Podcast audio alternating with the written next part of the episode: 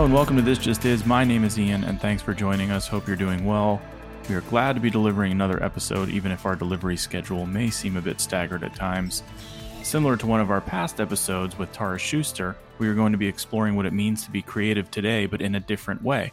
In today's episode, we are going to be getting into creative identity and how just making stuff can teach you as an individual more about who you are and why you are the way you are.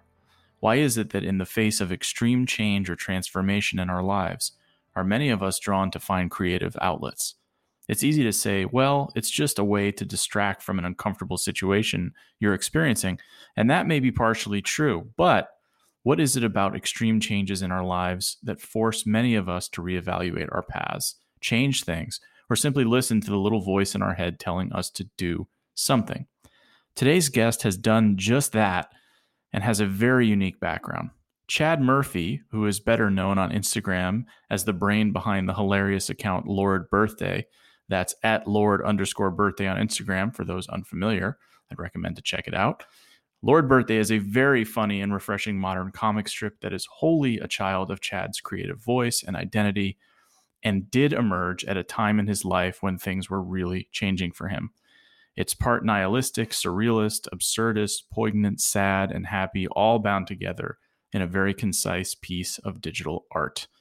From listicles to multi cell artwork, Chad fearlessly and relentlessly shines light into the corners of our existence that are scary and make no sense, but are also ridiculous, and he does so in a way that I've not seen before.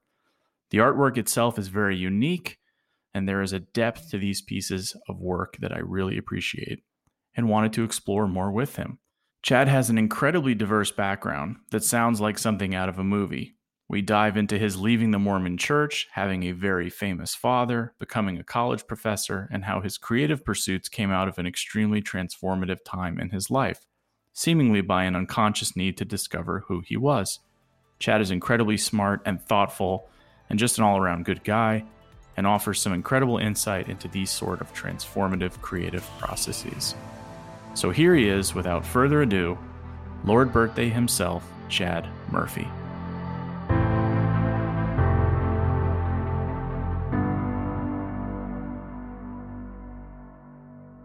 Chad, thanks for coming on. Should I call you Chad or Lord? Chad's fine. Yeah. right? yeah. I answer anything that ends in a D sound. So okay, yeah. okay, good. Well, Chad Lord. thanks for coming on. I just want to say I'm a big fan of of Lord Birthday. I think it's really funny, and I think it's it's very resonant and meaningful in today's world.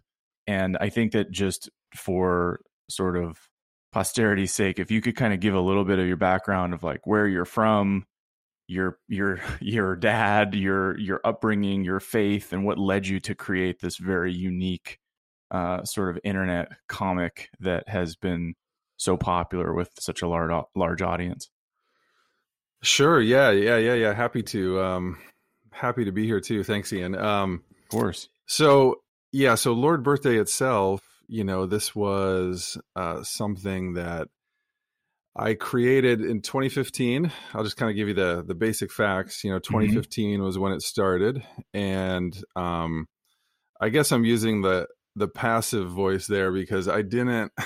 It did just kind of start. I I didn't really have a sense like that I was really driving this in any you know clear direction. I was um had just started my job here at I'm at Oregon State. I'm a professor in in a, in the business school here, which is a little incongruent with um you know the sort of just idea of making this kind of art and this kind of content. So I I didn't you know it was not aligned with anything I was doing professionally. I didn't really you know I didn't go to art school. I didn't uh really anticipate doing anything like this. I can talk more about that, like kind of what led into it. I did study literature and I was interested in writing as an undergrad and as a graduate student, but um, yeah, this particular direction was just kind of on a whim. I started thinking, you know, that I wanted to do something creative. And um, my wife at the time and I had just left the Mormon church, and this was a pretty big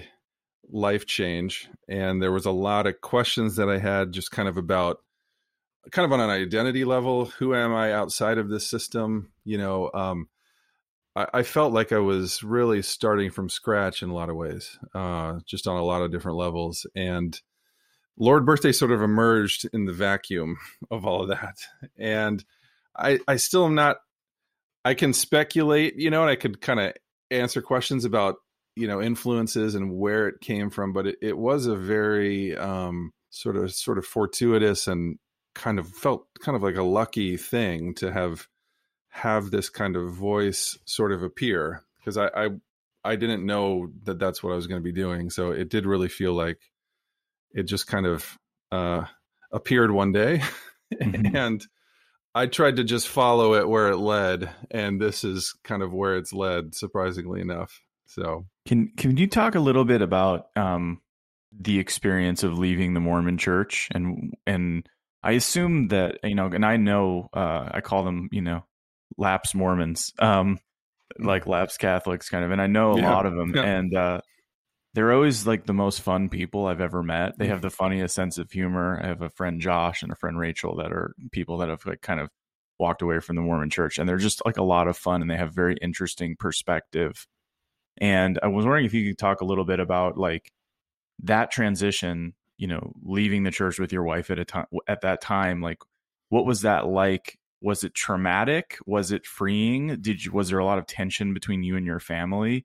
Um, did you feel kind of listless? Because i know in the mormon community that it's you know community and religion i mean the, the whole thing is tied together. Like your family and your mm-hmm. friends are all part of this of this church it's it's you know it is the community um, it's one and the same yeah. thing and so when you walk outside of that you know i know that like there are Mormon families that like don't they don't shun their children necessarily, but there is sort of this thing of you're on the outside now. Is that how it is mm. for you, or is it more they were supportive and understood, and you still have a good relationship there, or is it do you feel that they're strained because of that?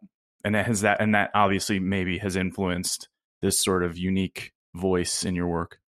Yeah, that's a great question. A great. Oh, there's like a lot of um, a lot of really interesting things you just brought up there because uh, yeah man i mean it's it's hard to compare to it's it's it's really hard to think of a comparison point you know because mormonism is as you pointed out you know this is more than just a sort of religious system i mean it's an all encompassing life yeah. that mm-hmm. you're in and so exiting um, even temporarily or even trying to get some distance from it or you know it's it's it's something you're either typically fully in or you're fully out like there's really not a lot of middle ground there so um, it was it you know in retrospect it was a pretty brutal experience i mean it, it psychologically um, it, at the time i think your kind of survival instincts kick in and you I, I think that is part of where Lord Birthday came from. Was I was you know looking for somewhere to retreat into in my mind that I could uh, just kind of hide out a little bit and sort of weather yeah. the storm. Yeah. And and try to find, you know, a new network of people, um, new hobbies, new interests. It it really was a kind of I think it was motivated initially by like an awareness of the magnitude of the change that was happening you know yeah and it is a it is a really seismic uh event i mean it's it's truly massive and it's it's hard to compare to other religions you know i've i've have friends who grew up catholic and then stopped and it was more of a like stopping process yeah, as opposed you just to like, going you just stop going to church yeah. that's like pretty much it yeah they're like yeah I am catholic i was raised catholic mormonism yeah, is exactly. a different It's a whole different thing um, yeah, you a, can't really it's, just. It's more of like a life. It's like a lifestyle change too. I mean, that's the difference. I mean, you could be a lapsed yeah. Catholic and not much has changed other than you know you don't go to church as much and maybe you don't celebrate the holidays. But Mormonism is a there's a lifestyle yeah. um, aspect to it. At least is the way I understand totally. it. And so it's like I, would say the the closest comparison would be like stepping out of like you know the Amish community or something like that, where yeah. Like you're no longer um, bound to certain requirements um, and uh, you're now on the outside of this community. Whereas the Catholic totally. Church, I mean, there's you know a lot of lost Catholics wandering around, and the yeah, church yeah, is yeah, always like, "Yeah, you can always come back in and sit in confession, and we'll you know we'll welcome you back." I mean, hell, the Catholic Church, I could go in there as you know as a lapsed Jew, and they'll they'll listen to me, so they'll take anyone. Uh, with a more you know Mormon church is a different you know much different thing. The church is you know um, I, know, I guess that there's there is an exclusionary aspect to it. You can't just wander uh-huh. into a, Mor- a, Mormon tabernacle and say I'm a Mormon now. Like there's a process there, you know. So um, for sure. So yeah. I guess that's interesting. But it is. I think that just I want to touch on one point that you brought up that I think is really interesting. That when you go through sort of very difficult situations in your life, um, your brain does this thing where it just kind of pushes you through it. And so mm-hmm, mm-hmm. it's very interesting that that you found this sort of creative voice as a coping mechanism at the yeah. time. And you know, I don't know how much you want to talk about like like how much did the your upbringing, right? Like growing up in the Mormon church where you don't swear and you don't drink caffeine and you obviously don't do alcohol or any sort of drugs or you you have a very sort of uh, defined approach to the way in which you're supposed to kind of conduct yourself mm-hmm. and you step outside of that right you you release yourself from that and you create you sort of create this alter ego as a creative channel like how how did that upbringing inform your worldview or inform your ability to create something that is sort of for lack of a better term and you know you can correct me if i'm wrong it's like this like nihilism light kind of like uh yeah. kind of like a ch- yeah. cheery sort of like nothing really matters but you might as well kind of enjoy things a little bit um you know this it's it's, it's like whimsical sort of funhouse mirror comic strip you know uh internet yeah. comic strip and um and so i i want i'd love to kind of kind of nail down like what informed that were you born with that was it something in your youth was it was it fate like what mm-hmm. informed your view that way because it's such a unique uh, way to look at the world? Yeah, it's a really good question. So I, you know, I think um, the to to follow up on what you're saying. I mean, you know, leaving this system, you can't just stop. Right, you do have to become a new person. Almost, you you do feel like okay, I'm starting from scratch. There's kind of a rock bottom experience, and I think everyone I know who's left the Mormon Church has passed through that kind of dark night of the soul, where you're mm-hmm. really kind of to varying degrees just really lost. I mean, you're really you feel like you've been in a time capsule almost and you've just reemerged mm-hmm. and you're like trying coffee for the first time and you're 35. Yeah. yeah. You're trying alcohol, you know, um, and you're really confused about just kind of some basic sort of standards around how to live. I mean, you've been told those your whole life and you've never created them yourself. You've just been doing the stuff that you were told, right? And that structured your life. So I think where that was coming from for me, a lot of it was I was used to looking for an authority figure, somebody in power to kind of tell me how to live. Mm-hmm. And all of a sudden there wasn't one anymore. And I think Lord Birthday was my kind of like, just sort of demented sort of in in this kind of twisted way because i'd lost a sense of like who i should be listening to. I was like i guess i'm going to listen to to whatever this thing is. Um the weird voice in your head. the weird voice of it's me i think trying to figure out through that voice how to live in a world that now felt really absurd mm-hmm. and just inherently uh meaningless. I mean the meaning structures that I w- was given and really sort of identified with and grew up with, they, those collapse. I mean, like everything collapses psychologically, and you have to sort of rebuild meaning from the ground up. And I think that's what was going on for me was I was trying to find some way of making sense of what was happening, and mm-hmm. it just didn't make sense. And that's mm-hmm. what came out was stuff that was inherently nonsensical and kind of had a logic of its own and in that uh, sort of bewildering mix, I think I started finding something that was internally consistent, like a voice, you yeah. know, that I could say,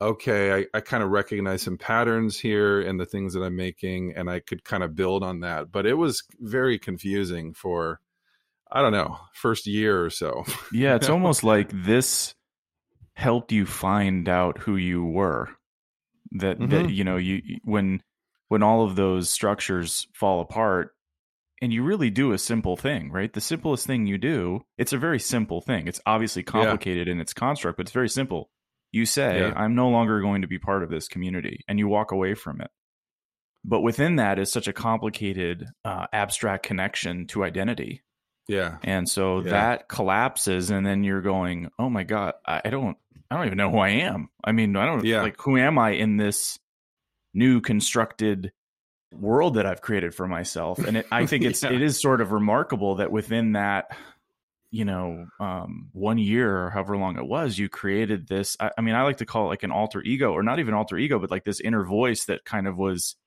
in sort of a fun, absurd way, guiding you along and, and letting you kind of poke fun at this very traumatic, seemingly seismic shift in your life. And I and I, I, guess what I'm kind of getting at is, you know, I, I want to talk about why I think it's resonant with an audience, and then I'd love to hear why you think it's resonant with with a Sure, pretty yeah. large audience online. But I, I feel that there are people that connect with the humor and the perspective within it. And I know I mentioned this sort of nihilistic funhouse type of world that you create with your with your I, I you know comic strips or you know like drawings and Sure, yeah, commentary and yeah. kind of like guides and little list listicles and you know it's just like this fun unique um way of looking at the world. And i think that there are in, in, a, in a strange way there, there's people that the world is sort of taking care of for them. And i and I, I think maybe with mormonism that's part of it right? You, you you just know what you're supposed to do. You're supposed to get married. You're supposed to have children. You're supposed to be part of the church. You're supposed to be a good member of the community and that's all taken care of for you right so when you wake up in the morning and you go to bed at night you have you have faith and understanding that you're part of this community and that's what you should be Yeah. doing and most of the people who are in that community feel that every day and that faith kind of drives them and propels them through their day Yeah. and there's a lot of people like that right Yeah.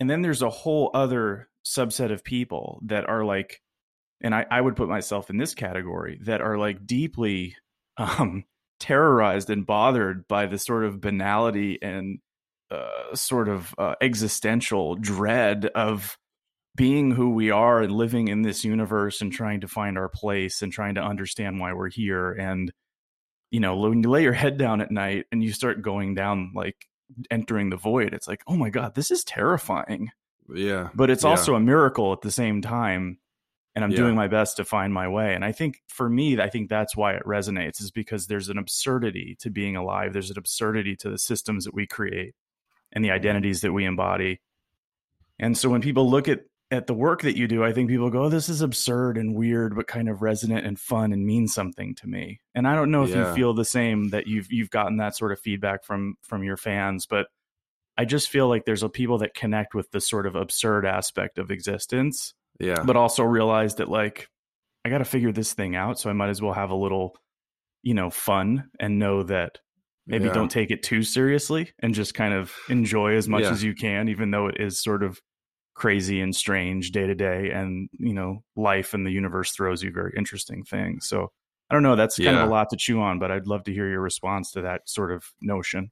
Yeah, I like I really like how you you've described that. I mean, I think um I did encounter that I think for the first time, for sure, that feeling of like if if this whole system that I grew up in and believed is not exactly what I thought it was, right? I mean, your mind does go to new places and it can get kind of terrifying. Um Mhm. I also, though, I mean, I started at the same time, I think, through this work. It it is very sort of like, you know, middle to low brow in a lot of ways. And it's not it's not necessarily trying to be more than it is. I hope not. But Mhm. e- even in the the process of creation, even something on this level, I think I also started to get a kind of I don't know, it was a kind of inverted sort of faith where I felt like if there is going to be any sense of hope or faith that we can cling to, it would come through a kind of direct engagement with reality. It would come through like really passing through this sense of hopelessness and really embracing it and and uh, that did sort of become there's a kind of post-religious relig- religiosity to a lot of the stuff that I make, and I think that that connects with people. I know there's like a lot of religious people and a lot of formerly religious people that that connect to it because there's a sense of seeking. I think in it, you know, there's a Mhm. kind of spiritual yearning almost. I think that that is is hidden in there. Like it's not it's not really maybe on the surface, but it it comes through, especially in some of the longer the pieces that I've done, Yeah. and in the books. Like the second book, I think it I the, it started coming out a lot more there for me. But I think that sense of like seeking and kind of um really trying to truthfully and courageously face reality as it is as opposed to the stories you're we're, we're, we've told ourselves about reality uh, you know I, I think there is some kind of hope in that sort of approach it's a kind of existentialist idea i think that like mm-hmm.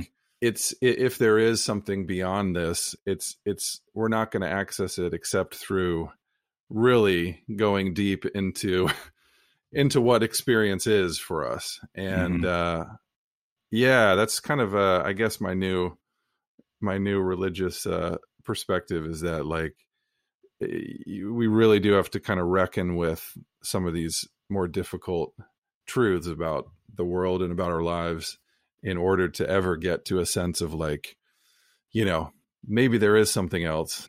But i think i was you know raised in a system where you know all of the pain of the world and and all of the difficulty and and confusion and tragedy of the world was really sort of erased from the worldview. I mean, mm-hmm. it was mm-hmm. in there, but it was there was always a solution, and you leave that and you realize like, well, the solution is probably going to be me. It's probably us. Like we're the yeah. solution.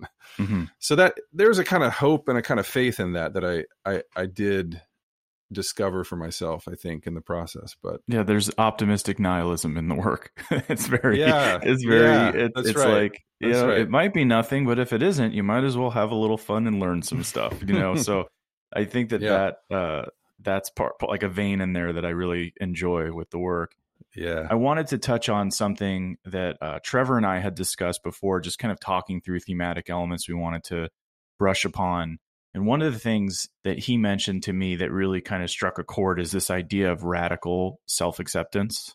Mm, yeah. And that, like, no matter your lot in life, like, it's a miracle that you're here. And it's okay if you have a nine to five job that you don't love. You don't have to be like, a, a, a, you know a SoundCloud rapper or have some sort of hustle or anything like it's okay to just be like oh my god it's a miracle that I'm here and I, I have a roof over my head and, and relationships with people that are important to me. And like that's enough. And I'm good enough. And if I want to strive towards things that might be a little bit outside of the norm for me, I can do that. And I have the ability to do that. But I should be accepting of my flaws and my abilities and my shortcomings and my strengths. Yeah. And just sort of sit in that and not be sort of reaching for something else all the time. Yeah. You know, in my experience, I, I'm plagued by that of always trying to kind of reach for some other thing that I think is going to be better for me. And then you get the thing and you sit with it and you go, oh, this is just more of the same. And I'm still wrestling with a lot of the, the same issues. Yeah. And so yeah. It, it almost as if if you could just sit with yourself and accept your lot in life. Not that you just have to sit there and not do anything, but just kind of like sit at the base level, accept who you are. It kind of helps it kind of let it, it's very liberating to just be like, okay, mm-hmm. I am mm-hmm. who I am. I've had these experiences. My life is what it is. And I can actually build off of this now because I accept like this idea of self acceptance is very, very difficult. And in our culture, especially now with everything going on, it's really, really tough for people to sit with that. So I was thinking maybe we yeah. could talk a little bit about that because there is that in your work of like, you know, here's some steps onto how to have an argument. Here's some steps into how to like yeah. And there's always some ridiculous things that you'll put in there, but there's always things that I'm like, that's actually really poignant and kind of yeah, kind of important yeah. to kind of think about when you are having an argument or you are, yeah, you know, yeah. looking at yourself in the mirror and judging yourself. Like there's some ridiculous things, but there's also some important things. So I wanted to kind of talk about this idea of self acceptance and how that's sort of entered into what you do and, and how you bring that to your when you're creating this stuff. Yeah, thanks. I mean, I, I love this idea and I, I think I didn't realize this, you know, at the time or as I've been making things, but I think it is just like everything I've made is is kind of immersed in this this concept and and the kind of the struggle of of trying to navigate that because you know the process for me of of even starting Lord Birthday and kind of developing it was a there was a struggle for involved in that for me. I mean, it was really there were a number of times I would kind of wake up in the middle of the night almost and be like, so what am I doing right now? Like, this is what I do, I guess. Mm-hmm, like, mm-hmm. I, th- so, you know, I, uh, speaking of my kind of upbringing and how this informs it, you know, my dad uh, was a really well known professional baseball player. He played for a long time. His name's Dale Murphy, and he had a really illustrious career playing for the Atlanta Braves. I'm the oldest of eight kids, so I played baseball growing up. For a long time, I thought I was an athlete. I thought I would just sort of follow in his footsteps. Clearly, I did not. Um, and I, you know, it was sort of, I was, uh, you know, I squandered some potential for sure, but I also was just a disappointment, I think, to a lot of my coaches who were like, oh, it's Dale Murphy's son. And then I would just kind of be this gangly, kind of weird guy who like had some of the genetics. I had like 40% of the genetics, but I didn't have yeah. the whole thing. So, you know, that was a process of letting go in college and realizing, like, well, that's not me. I thought that was me for a long time.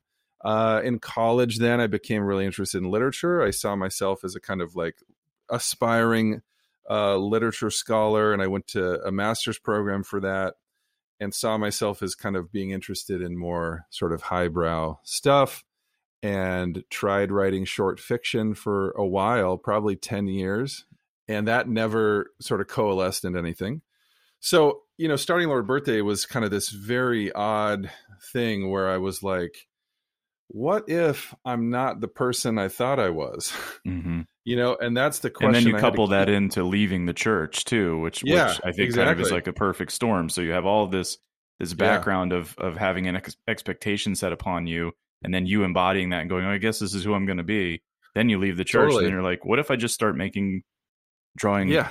cartoons and making funny commentary, and then that becomes exactly. the thing that you're that you're you know really well known for. It's kind of it kind of is very in, an interesting journey there. It was wild. It was yeah. wild because I, I had not. I mean, I had. I'm not exaggerating. Like I had drawn a little bit, like in fifth and sixth grade. I never mm-hmm. saw that as like even a a medium I was interested in. I didn't read comics growing up. No interest in comics. I don't even know. I've maybe read one graphic novel. Yeah, I've mm-hmm. read the. I've read Watchmen. That's all I've read. Mm-hmm. Yeah. Which, like everyone else, you know, I don't, mm-hmm. I, have been asked these questions too. Like, oh, did you, you know, do you know, grow up like with these illustrators? I'm, I'm like retroactively having to read this stuff because I'm like, I don't know who any of these people are.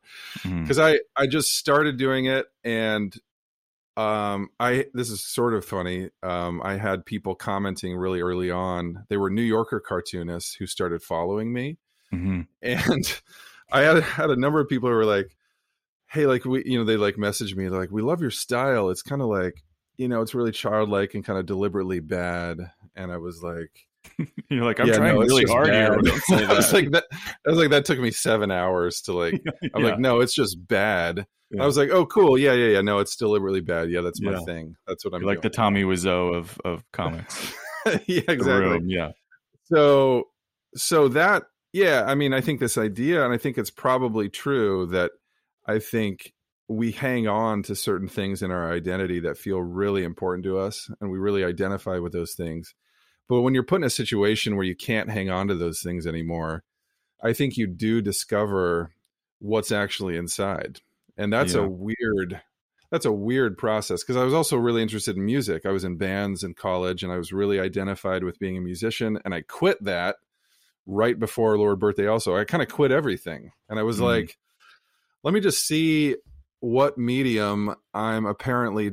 I, I felt like I was designed to do something, and I just didn't know what the medium was. And so I just once I let go of that stuff, that was a real lesson for me. Was that something else emerged once I let go of the thing I thought I was. You know? Yeah, this idea of self acceptance and letting go, and I've noticed you know, in my own life, when I stop worrying about things and I just kind of let the natural path of life unfold, mm-hmm. all the really cool, interesting stuff happens. You know, and yeah. it's not about being passive, right? It's not about not making decisions to do things and just sitting back and waiting for life to happen. But you just you, you got to trust yourself a little bit, and that's hard, right?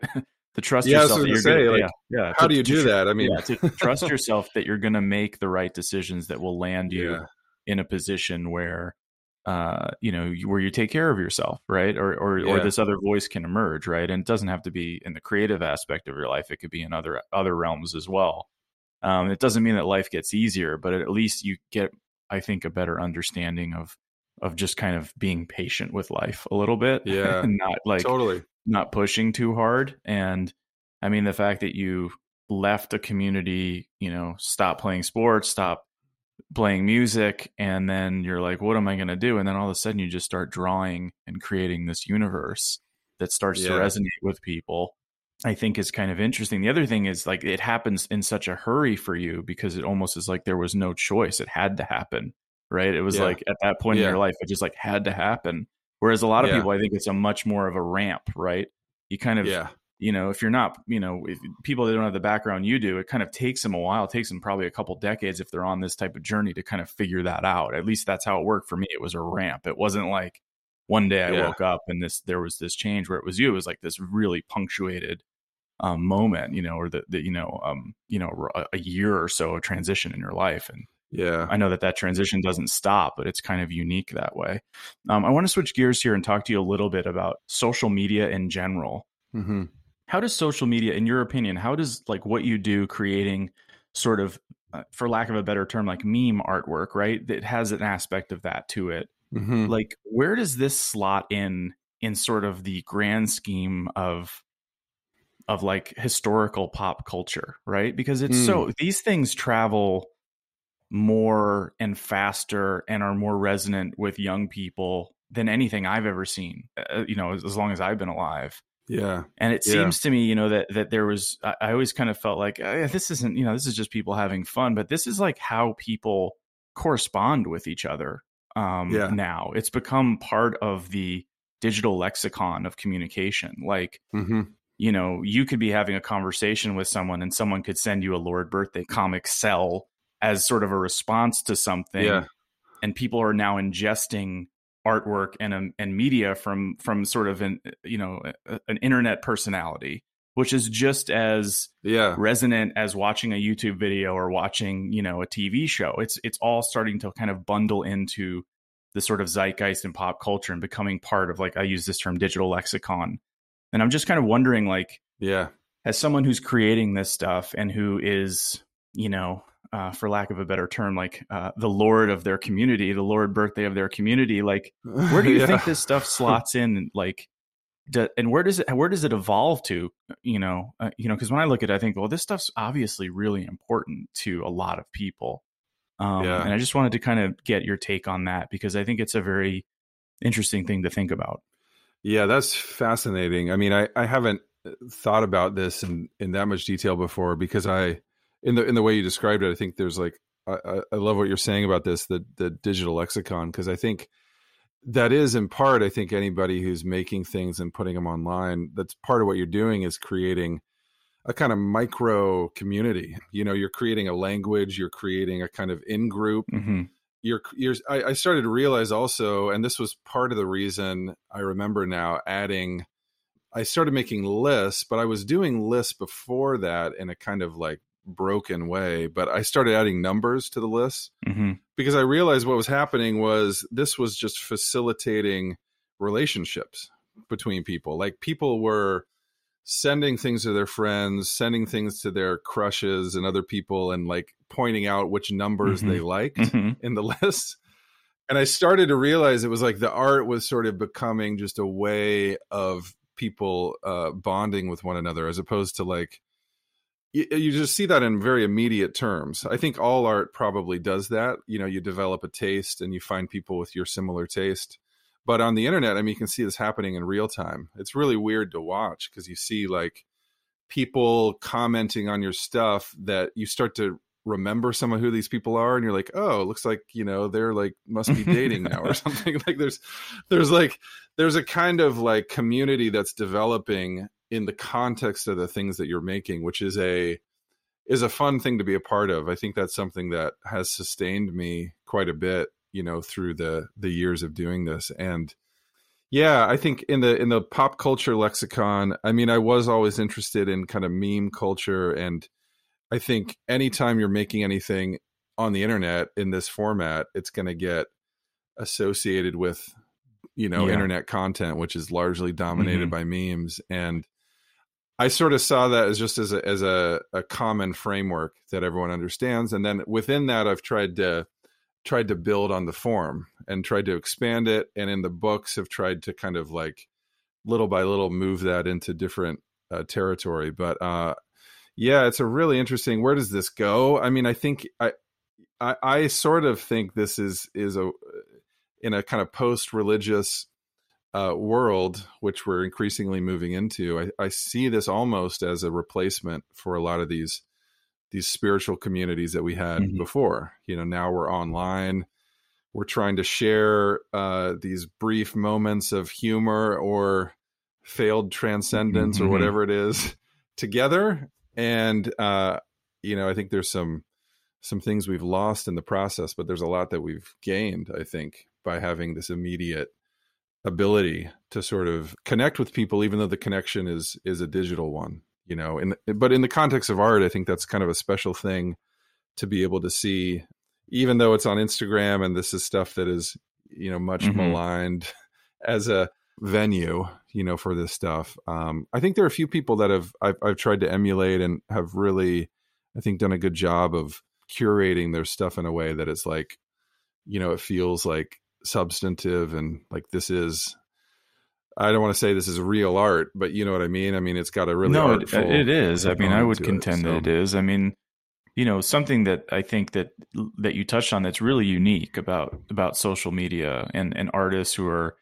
uh, creating things on social media. I follow a lot of you know uh, people that do similar things to you. I follow like fractal artists. I follow all different artists, and they have mm-hmm, mm-hmm. communities mm-hmm. of people that come to them and praise them for their work or buy things from them or they've created these these these communities um, and they're attached to other artists who have communities and they kind of share their fans and their followers and i think that that's something really unique that's never existed yeah. before in the art community like if you're an artist you had to find a gallery yeah. or a patron to kind of really push your art um, and if you were you know creating uh, you know comic strip you had to find a publication to create a you know a comic strip and then build a following that way but that co- that connection was always done through that publication right like no one had a personal right, con- connection right. to Gary Larson right like he he would publish books or it was right. in a magazine or in a in a newspaper or you know family circus or whatever it is so you know these these comic you know creators artists can connect directly with their audience again we're not saying we're not saying anything that people don't understand but that's never existed before and so i think traditional art communities yeah. kind of malign it like you're saying like oh that's not real it's like i think it's actually more real than anything because your community can look at anything you create in an instant give you instantaneous feedback yeah. and you know send that work to someone else you know across an ocean and then they dig it and share it with their friends and i think that there's actually a lot to be said about that yeah. now obviously on the flip side of that you know you could just go on instagram and follow you know cnn or fox and and and see all of the horrible things that can right. come along with with uh, with social media um, but i do think that there is like you know like anything it's a tool yeah. and you can use it to do really great stuff like you have or you can use it to like you know push narratives right you know and and control people sure right sure so totally so I think that like I think people are very eager to kind of shit on you know it's not real you know real art's going to a gallery and you know drinking shitty wine and talking to other yeah. people in the art community and it's yeah. like I don't really think it is anymore. I think it's more like you look at you look at what's going on in, in art right now and digital art and NFTs and all that. I mean that's where it's at now and that's where it's going and most people totally. realize that. So and I kind of want to talk I want to touch on this a little bit. Um how has your like mindset work approach to what you're doing changed uh, in the past two years with everything that's gone on in, in this crazy world and still seemingly going on like have you noticed the voice that guides what you do sort of changing? And and have you noticed that your your work is reflective more of sort of the chaotic environment? And and how has this had an effect on you personally and then how you've created this work uh, yeah. Wow. So, really good questions because I was I have been trying to understand this myself because uh, uh, so my second book is called Your Life is a Life of Hope. This came out in March 25th, 2020. 25th. I mean, it was right at the beginning.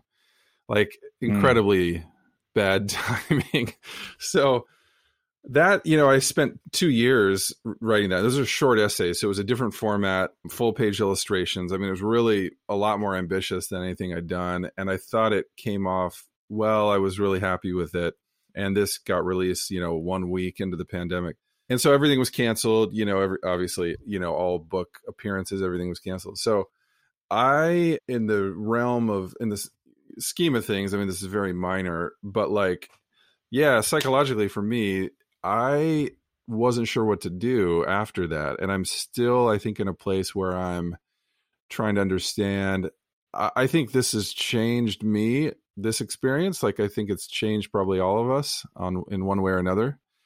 And mm-hmm. um, I don't know. I think I'm. Uh, I think I'm trying to f- still figure that out. I can't remember, to be honest, like some of the early stuff I was making in 2019 I have posted recently, but that stuff is from two years ago because I mm-hmm. I kind of have struggled to to remember kind of how to do some of that. To be honest, don't tell Trevor or other people that I'm working with, but like I, I I think I've lost something. To be honest, I think I I'm trying to.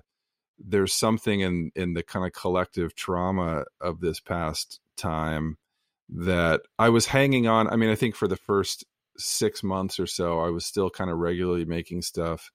And I think this is another kind of starting over point for me in a lot of ways. And the other stuff mm-hmm. in my personal life that's that's changed quite a bit. I've gone through a lot of life changes in the pandemic. And so I I can remember I can hang on to the thread. I can get back into the Lord birthday headspace, but something is different. And I think I I have a lot of stuff that I've made recently that is I'm trying to think how to describe it. I mean, I think it's it's slightly uh, longer in terms of the form, and I'm and I and I think it's kind of um, I think it's it's still got the same kind of absurdity to it, but I've something's changing about it, and I guess I'll, I do not have a good way to explain it yet, but um, I'm trying to figure out where it goes now. I guess that's my my best attempt at a transparent answer is that no that's that's, um, that's a good answer. But i mean i think i think uh you know and this is something that i think that that trevor touched on when we were having a discussion of like i think that a lot of people are are figuring that out not just people who are creating things on you know for an instagram account but also just in general.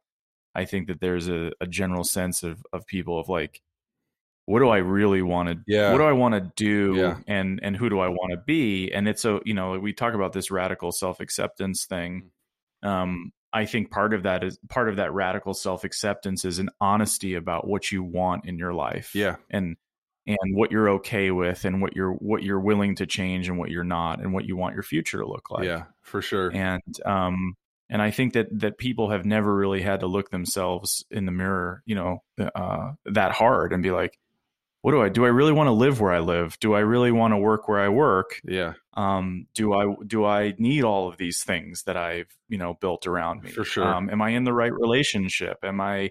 And and I think that this collective trauma has given people the gift of understanding that like things are fleeting and temporal, and we're renting everything. Yeah. And yeah. you accept who you are, but also accept that you have the ability to potentially change those things in your life and and and, and execute execute in some way to like give yourself a life that you're you know you're pleased with and that you're peaceful with and yeah. I think you you go that way, or there are people obviously that have gone the extreme other way, mm. where they that's too hard of a conversation to have with yourself, yeah. and so they sink into the news or the zeitgeist or go out into the street and you know set set buildings on fire or fight each other or whatever the hell is going on it's a it's this this screaming out of internal uh, strife that we're seeing everywhere yeah um so I, you know i don't I, you know, I think you see that also with people like just being like, I'm not, I don't really want to work anymore. yeah. I got to yeah. figure out like, I'm no longer doing this. I don't want to do this anymore. And then there's, I think there are people who are, you know, and I've felt this way of like, you know, I went through a transition where, you know, my employment was sort of imperiled mm. and you know, I had never had that situation in my life. I'd always had a lot of stability, right? Yeah. And and then all of a sudden there was this looming sort of joblessness and I was able to transition to another, you know, job, but during that for the first time in my life, I was ever like I am so thankful that I've had jobs. Oh yeah, I yeah, never yeah. felt that way. Yeah. You know, like yeah, there's this gratefulness of like I always took that for granted that I would have health insurance and have a good salary and have that stability. And I had never in my life had to really struggle with that. Yeah. Uh, maybe early on in my career when I was like living in my parents' basement, but like, you know, that was, you know, six months or a year. But, you know, as a grown man with a family, I was like, yeah. wow, I'd be happy just to have any job, you know, Yeah. you know. So I think that there there's a lot of that, and I think that like there's a streak of that in Lord Birthday too, of like it's be thankful a little bit, like Yeah. you're you're a little miracle, you Yeah. know, you know Yeah. you're you know, um, and so I think that's part of the reason why I, I think your your work is resonant is there's a lot bundled into seemingly a little. Yeah, no, I appreciate that. I think that's uh that is an intention that I have is you know, the the medium there's a restriction obviously on social media, but even in the books Yeah. where I've only had one paragraph, you know.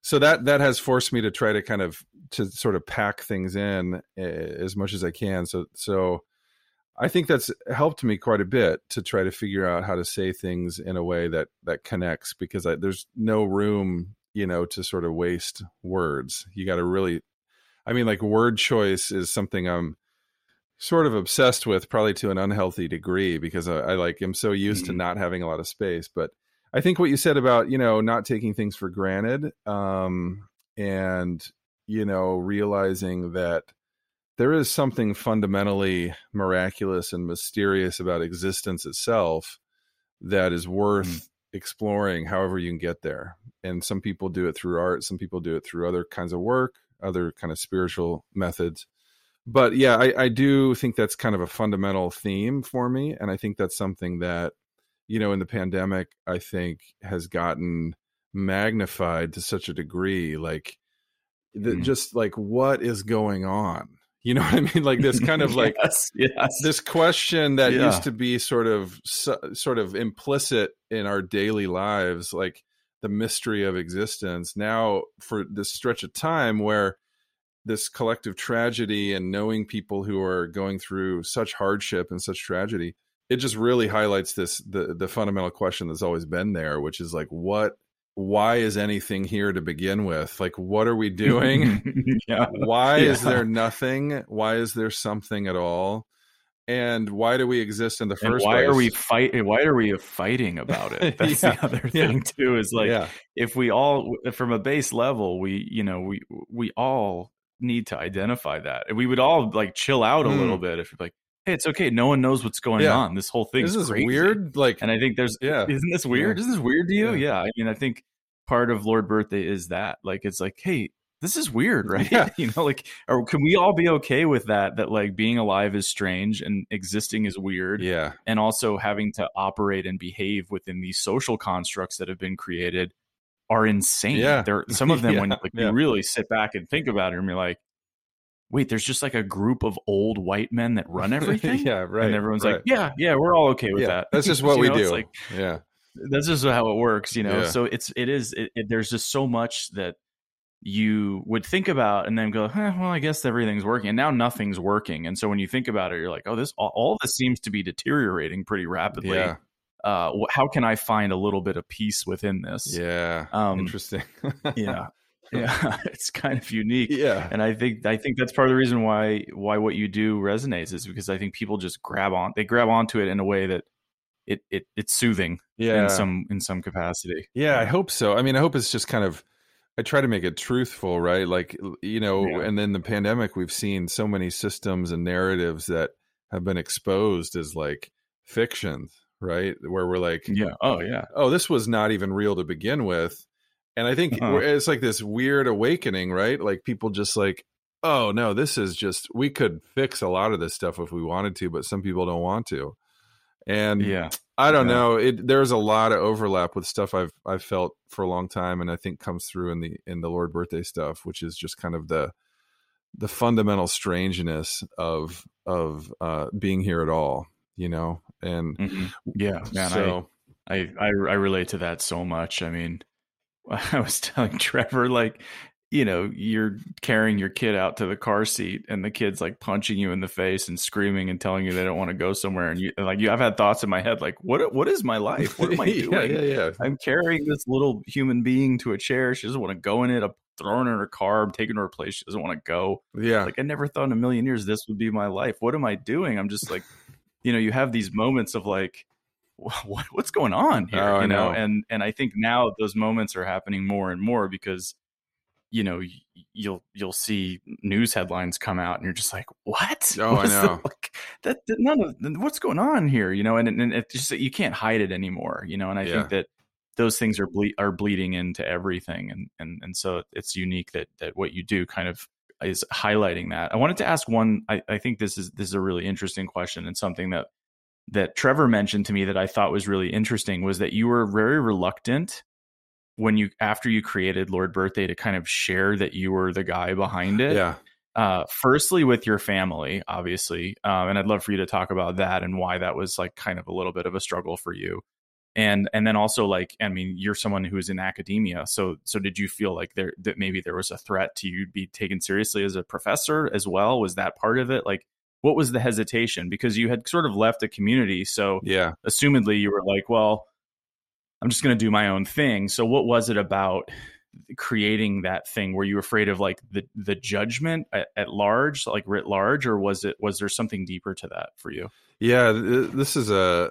I always kind of forget. I mean, it's it's been a few years now, but yeah, the first two years of making things, I was anonymous, and um, you know, was had no personal information. I mean, nobody knew at all who I Mhm. was. Yeah, that changed.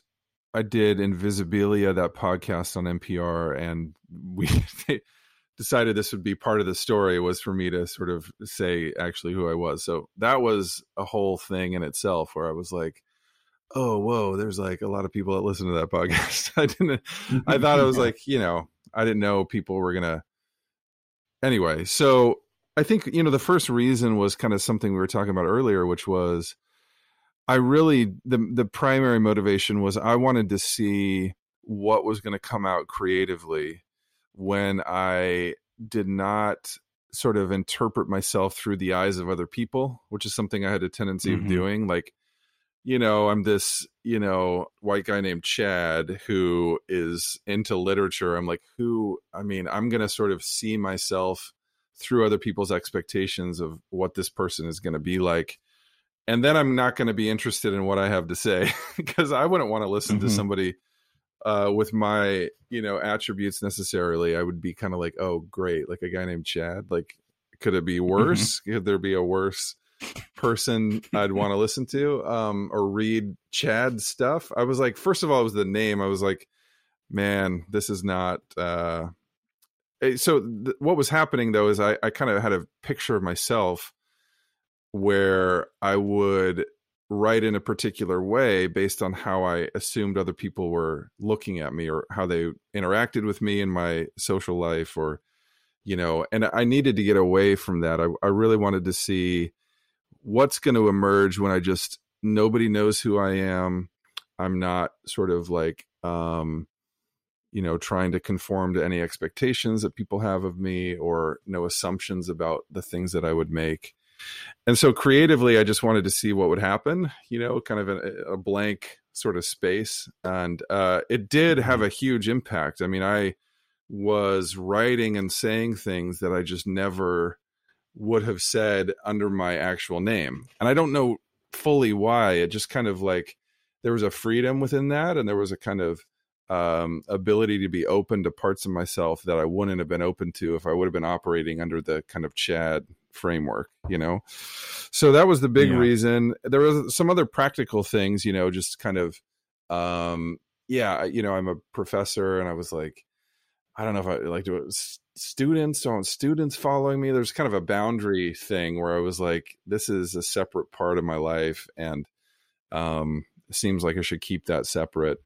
But yeah the, the main one was just creatively i did want that freedom and i wanted to see what would come out if i um you know just sort of change the whole the whole sort of conceptual apparatus of who i am and that was huge. I don't think it would have worked actually without that anonymity. I think I would have been stuck. To start, yeah. Yeah. You mean to start because it, Yeah. it gave you the freedom to create what you created, and then once you were sort of comfortable with that, then you were like, okay, well, I have this base level of of of things that I can I can work off of, and now maybe it's you know we'll kind of see what happens once people know that it's me. Totally, totally. Yeah, and then that was a hard transition though. Like once people knew it was me, I I did have to kind of r- make things differently and kind of think differently. But yeah, my family um I think that was Yeah, just I was going to ask, like, what did your dad? What did what did what did Dale Murphy say when he was like, "Okay, what are, what is this, son?" Yeah, like, was he yeah. was he was he amused by it? Like, what? How did he? He how did your, was. your mom and dad respond? Yeah, they liked it a lot. I mean, I think they um they're very sort of open and kind people and you know, my dad is from Oregon. He grew up here. So he's got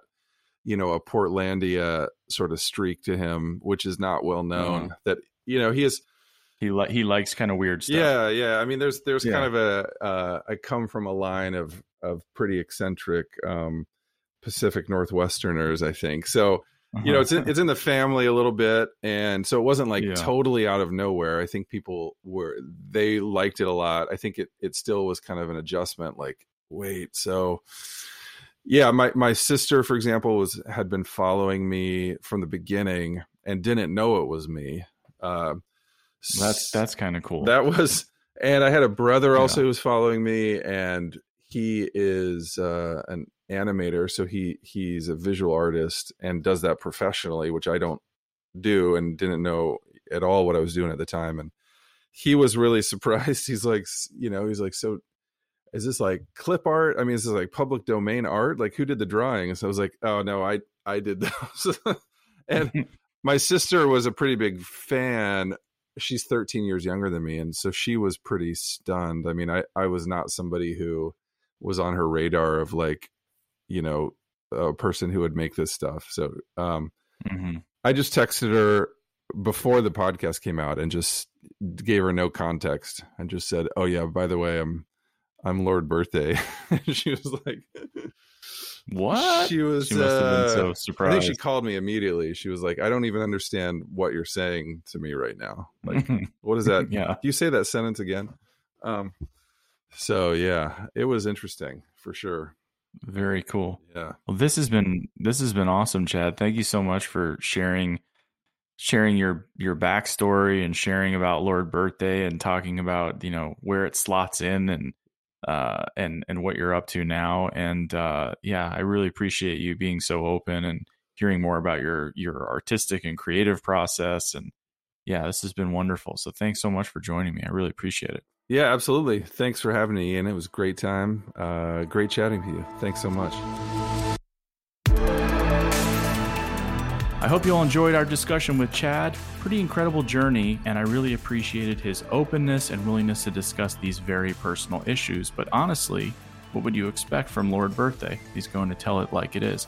If you're interested in learning more about Chad and his alter ego, Lord Birthday, once again, please follow him on Instagram at Lord underscore birthday or go to lordbirthday.com for all things, well, Lord Birthday. I think it's always valuable for us as people to hear the lessons learned on a person's creative journey. We can take pointers and anticipate some of the many obstacles that we may run into in our own paths by listening to others share their journey. We will be back hopefully sooner rather than later. Thank you for listening. I hope you enjoyed. This just is.